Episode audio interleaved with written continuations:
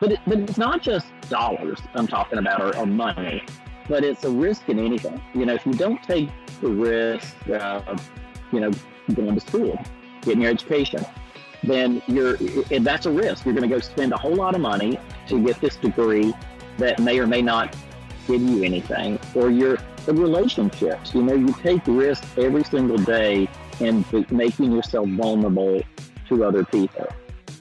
This is the Disrupted Podcast with Scott Middleton. Each week, Scott shares how he uses the leadership principle of disruption to keep his companies growing and moving in the right direction. Let's get started. Welcome to the Disrupted Podcast with Scott Middleton. My name's Jamie Preston, and right now we have the Disruptor in his car, traveling at the moment, disrupting all across South Carolina. How you doing?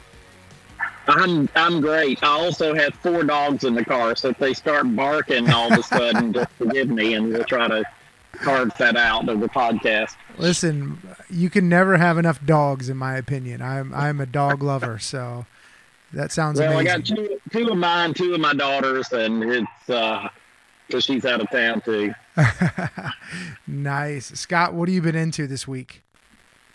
You know, so um, I met with Matt Staub this morning, who's our CEO of our healthcare division, and um, Matt and I were talking about there, has been a, uh, some transformation over the last few months in our organization that has been really good.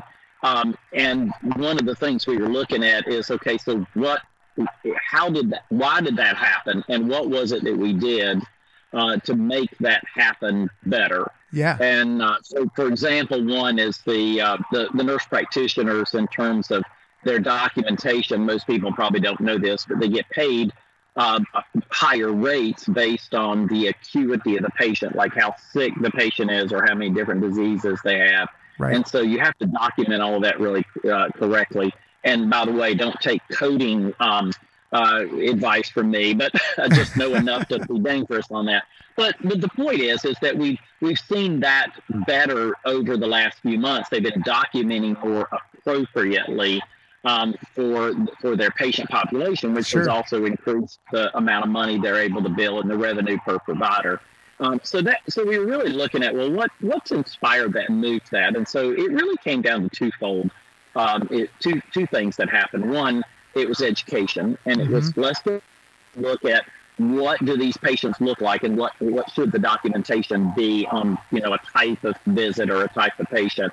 And so we started um, training classes, and we started them out just asking the providers to come into the corporate office in Columbia and go through this training then we started recording that training every uh, week on a podcast or on a um, on video on Teams, and then some of the providers look at it later. So, like we've had one provider, and she says, "I get on the call every week when they're yeah. doing the training, and so I listen to it like I'm in the car between visits or something. I listen, even on my days off.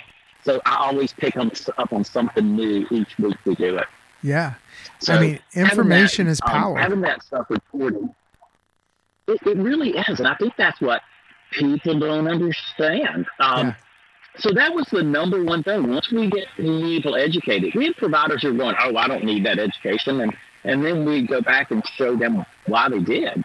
Yeah. You know, why their numbers weren't looking right or their documentation wasn't looking right. Uh, so education, I think, is the is very key. But education isn't any good if you're also not tracking. Yeah. So uh, Teresa Eunice, uh, who's back with us now, by the way, for you guys, there she's back with South Carolina House Calls, and and Teresa always says, you know, if you're not tracking it, um, then there's no way you're going to get it done, and yeah. so you have to have that means.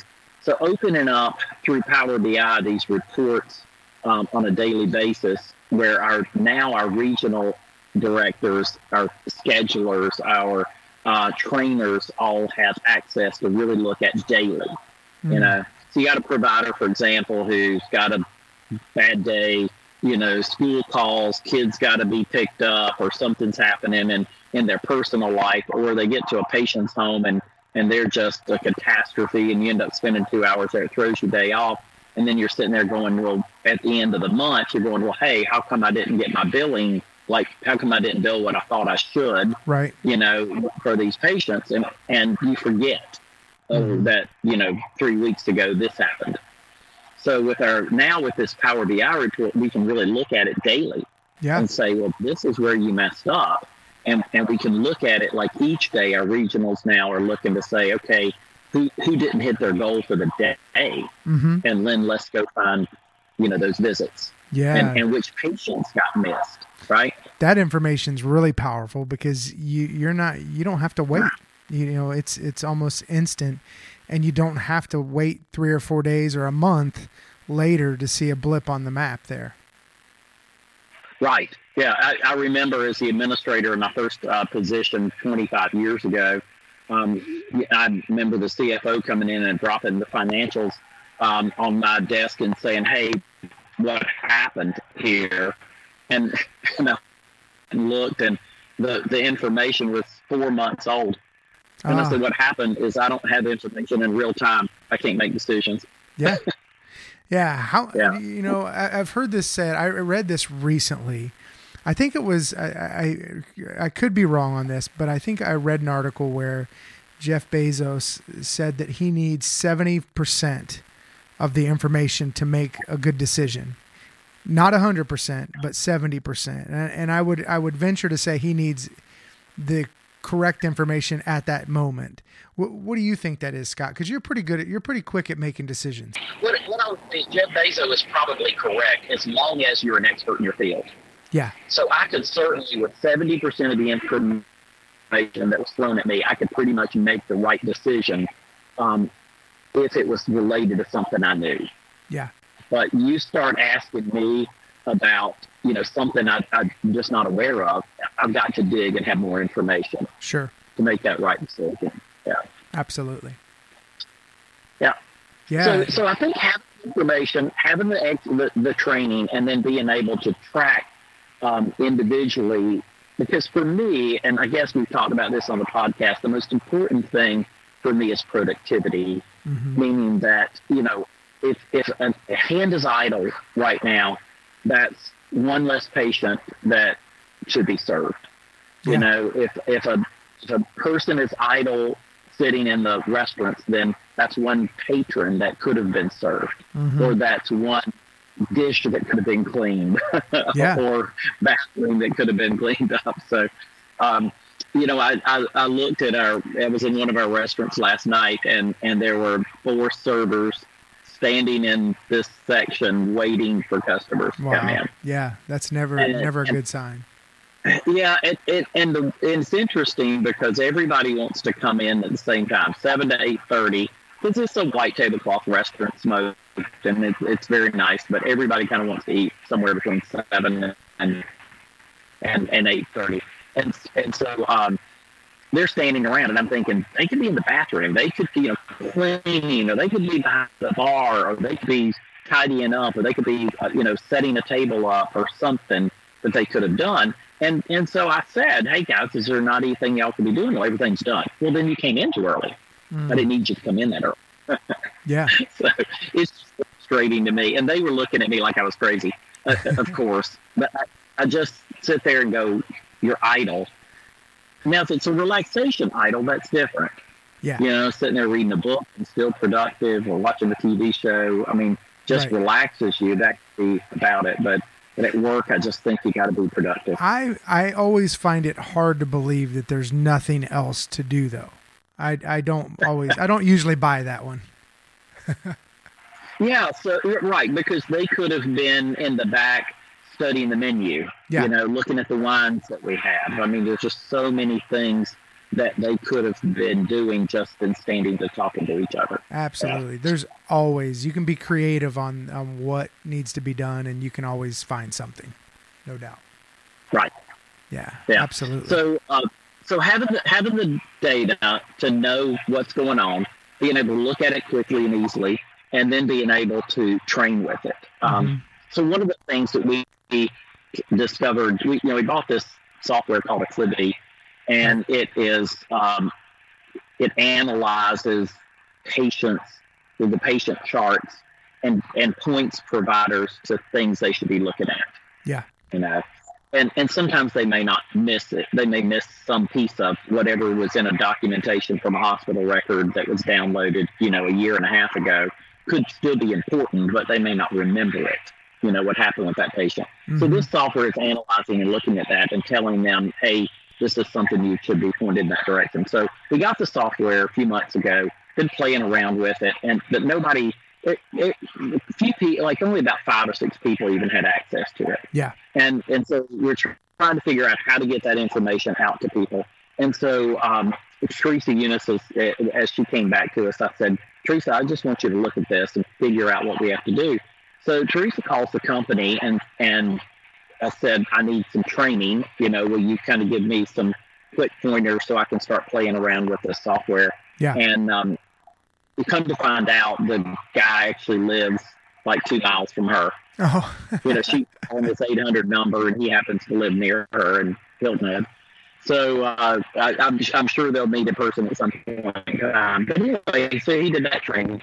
And she said, let me ask you this. She said, how, how much does this cost us? And, and he told her, and he said, she said, well, but does it cost me per user? And he said, no, no, no. We, we charge you based on your patient population. Ah. So no, yeah, so no matter we could have a thousand users. Yeah.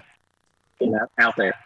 So when she told us that, we were like, okay, let's give it to everybody. Give it out.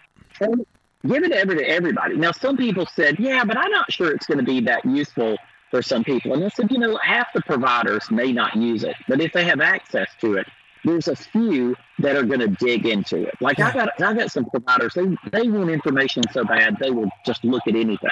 A lot of those providers are C personality on the DISC, and they can't get enough data. Yeah, yeah, and I and I thought of one right off the bat. I said, "You watch. She will be on her off days. She's going to be playing around with this because it's going to be fascinating mm-hmm. to her." Mm-hmm. Yeah, so absolutely. Anxious to, to see what that happens, but getting access, and then and then the question was, well, you have to submit the names to you know, into the company, and then they have to give you a log log in, user IDs, and you know all that kind of stuff. Set up your passwords, and and uh, so Teresa said, "Well, I'm one step ahead of you." She said they'll give us access. So when we're signing up a provider, you know, just to come to work for us, it's just one extra step to sign them up for that. Nice. Yeah.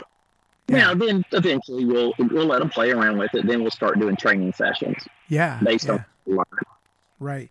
Yeah, because sometimes you don't know how you want to use a device or a tool, or you got to figure out how you want to use it and how you want it to fit into your processes. Right. Yeah. Yeah. And eh, yeah, and, and so the great thing about this world now is that there's just so much information that, you know, used to be like if you did computer programming, you had to have a degree and you had to work for IBM and mm-hmm. and there were all these secrets of stuff out there. And then and then it just cut loose and it was open to anybody and you have all this open soft the open source software that people use out there. It's free. Yeah. Just go in there and grab it and do it. Yeah there's yeah. there's unlimited ways to learn. And i mean honestly youtube is is an unbelievable place to learn. If you want to learn something, it's out there almost. Um, just about anything you can learn. I, I had a friend of mine. He said, um, "I bought a new washer dryer," and of course, uh, my wife threw away the instruction manual. And I said, "YouTube, I guarantee you, guarantee there's a YouTube, ten YouTube videos on whatever it is you want to do to that washer dryer. Guaranteed. And some, you know, uh, you know, I, I always tease and say, well, it's usually a, a fourth grader. And I can understand a fourth grader. I, I get what they're saying. They're not going to talk over my head, and and it's usually easy to learn that way. Yeah, yeah. yeah it, the, all the information's at the top. So that's what we have to do with our organizations. Is that, and and no matter what organization you're in, whether it's hospitality, healthcare, or manufacturing, you've got to make sure that you're continuing to train and educate your your staff. Uh, so Matt and Matt and I this morning we're talking about our apprenticeship programs, and some of them are a little on the outdated uh, with some of the courses, and yeah. and so we were talking about well, you know, we got to get somebody to fix it. So who who's the person to go fix it? And I said, well, let's think outside the box. Sound like Facebook. Mm-hmm. You know, if if if I had to call somebody to post something for me on Facebook, you know, it would slow the process down. So yeah. I said, just take these 10 courses or 10 days worth of education, give it out to 10 different people and say, hey, by next Thursday, I want you to have updated this. Yeah. And, and put something new together. So empower folks. Right. Um, we, we, I was talking to, we have a new director of marketing for the main course. And his his job is to make sure that one we have entertainment lined up and everybody knows what it the entertainment is right. and to make sure he markets the entertainment and so he was talking about he said i need people just to videotape these artists when they're in here i need them to do clips and stuff Mhm. and i need them to post that directly to facebook at that point facebook Right. and instagram so you could even be saying hey i'm down here this is a great concert come join me Yeah. and people will do that. So, but we've never done that before because we put that. I think we were so concerned in our organization that something may go up on on there that we didn't prior approve or something that was didn't look right. We got to where everything was stale, and so our our Facebook post or live music venue or Instagram post is you know picture a stale picture of an empty room or a picture of something instead of a video clip that's going to get people excited about what we do. Yeah. And a lot of people want to see live stuff now. I mean, with the stories and the different things that that are being posted, it's it's they want updated information right there, right then. Exactly, because it's a, it's at your fingertips everywhere else, hmm and yet sometimes we're just so outdated in our businesses. So I, I always say to to folks, you know, I had, I had a friend who texted me this morning. He said, "Next year, I want you to help me show show me how I can get rich." Yeah. And and I said, well, you know, part of it is you got to have a passion for something. Mm, Um, but but I texted him back and I said, as long as you're willing to take the risk, yeah. because you're not going to get rich if you don't take a risk. Yeah. You have to. And that's I think that's where a lot of people don't unless you have courage. That's to me that's that's what it takes. It takes a lot of courage to be able to do that. But it, but it's not just dollars I'm talking about or, or Mhm. money, Sure. but it's a risk in anything. You know, if you don't take the risk of, you know, going to school, getting your Mhm. education, then you're and that's a risk. You're going to go spend a whole lot of money to Mhm. get this degree that may or may not give you anything, or your relationships. You know, you take risk every single day and making yourself vulnerable to other people. Yeah. And whether it's friends or husband, wife, girlfriend, boyfriend, whatever it is, I mean, you you've got to take those risks at some point if you're going to receive anything. Yeah, absolutely. What what makes it easy for you to take a risk? So I think for me, is there's always a passion hmm somewhere about what I want to see different. Yeah. And when I see a wrong or I see a waste, I get passionate about that. And so I don't really, I don't even think about the risk. Right. I just do it. Yeah, absolutely. You know, and, and obviously you, it's a calculated risk. You're you're you're collecting data at all the same time. Um, I think I think people that think well, you just go out and you just throw caution to the wind and, and go for it. But obviously you you've got to have you know the right sales. You've got to have certain things in place uh, if you're going to do that. You know, but but then again, it's still a risk. It may not work. I mean, how many times have you had an idea, Scott, that didn't work? Well, I, every day. Somebody looked at me the other day and said, everything you touch turns to gold. And I said, well, that's not true. You know, let me talk to you about this and this and this and this, you know, Yeah. and, and I'll give you, I got three businesses right now I'll give to you because I'm losing money in those. But, but if I had not taken the risk, then I would never know. Yeah. And so I, I will say my biggest fault is not knowing when to cut it off, you know, and say, okay, that isn't working Mm, you know. And usually the the things that don't work are the things that I didn't take a personal love and desire for, yeah. and so um, it it didn't mean as much to me, and therefore I just didn't support it. Yeah, absolutely. Yeah. You know, or, or I, did, I didn't spin my wheels and, and monitoring it and looking at it every single day. Yeah. And then at some point you turn around and you go, wow, it's been six months or a year and this isn't working, so let's change it out. Right. Let's fix it. Yeah. Yeah, I think I think risk is a is a something we we all have to learn to take, and I think Scott, you've created a climate and a culture where it's okay to take risk because you want your leaders to take risks too. Correct? Yeah. So so I've never really fired anybody for something not working. Mm. You know, like here, here was a, here was something I tried and it just didn't work. Um, sometimes I'd fuss at them and say, "Ah, you could have just asked somebody." Yeah, You right. know, you- and that's why we have all these coaching calls. You couldn't have brought that up on a coaching call. Um, yeah, so so I think you have to um, uh, you have to think think logically about it. But I will tell you what what somebody would get fired for is either blatantly, you know, doing something that they knew was not going to work or, Mhm. or good, um, but also, which very rarely happens, but sometimes it does, or the people who take no risk. Mm. And and I'm not I'm not tolerant to that. Yeah. You know, you got to take some risk. You know, we talked a couple of weeks ago about the we had some providers who uh, didn't want to write the scheduled three narcotic medication drugs because they're so afraid that you know they're going to get investigated for writing these drugs or Right. somebody's going to look at them. And and and my point was, look, you became an NP or a doctor to take care of people, and we know that's the medication that they need to have. Yeah. And if you don't have an alternative, you have to use it. Yeah. Absolutely. At the end of the day, Yeah. you got to do what's right by the patient. Right. And and and so do I believe that people should be on narcotic drugs?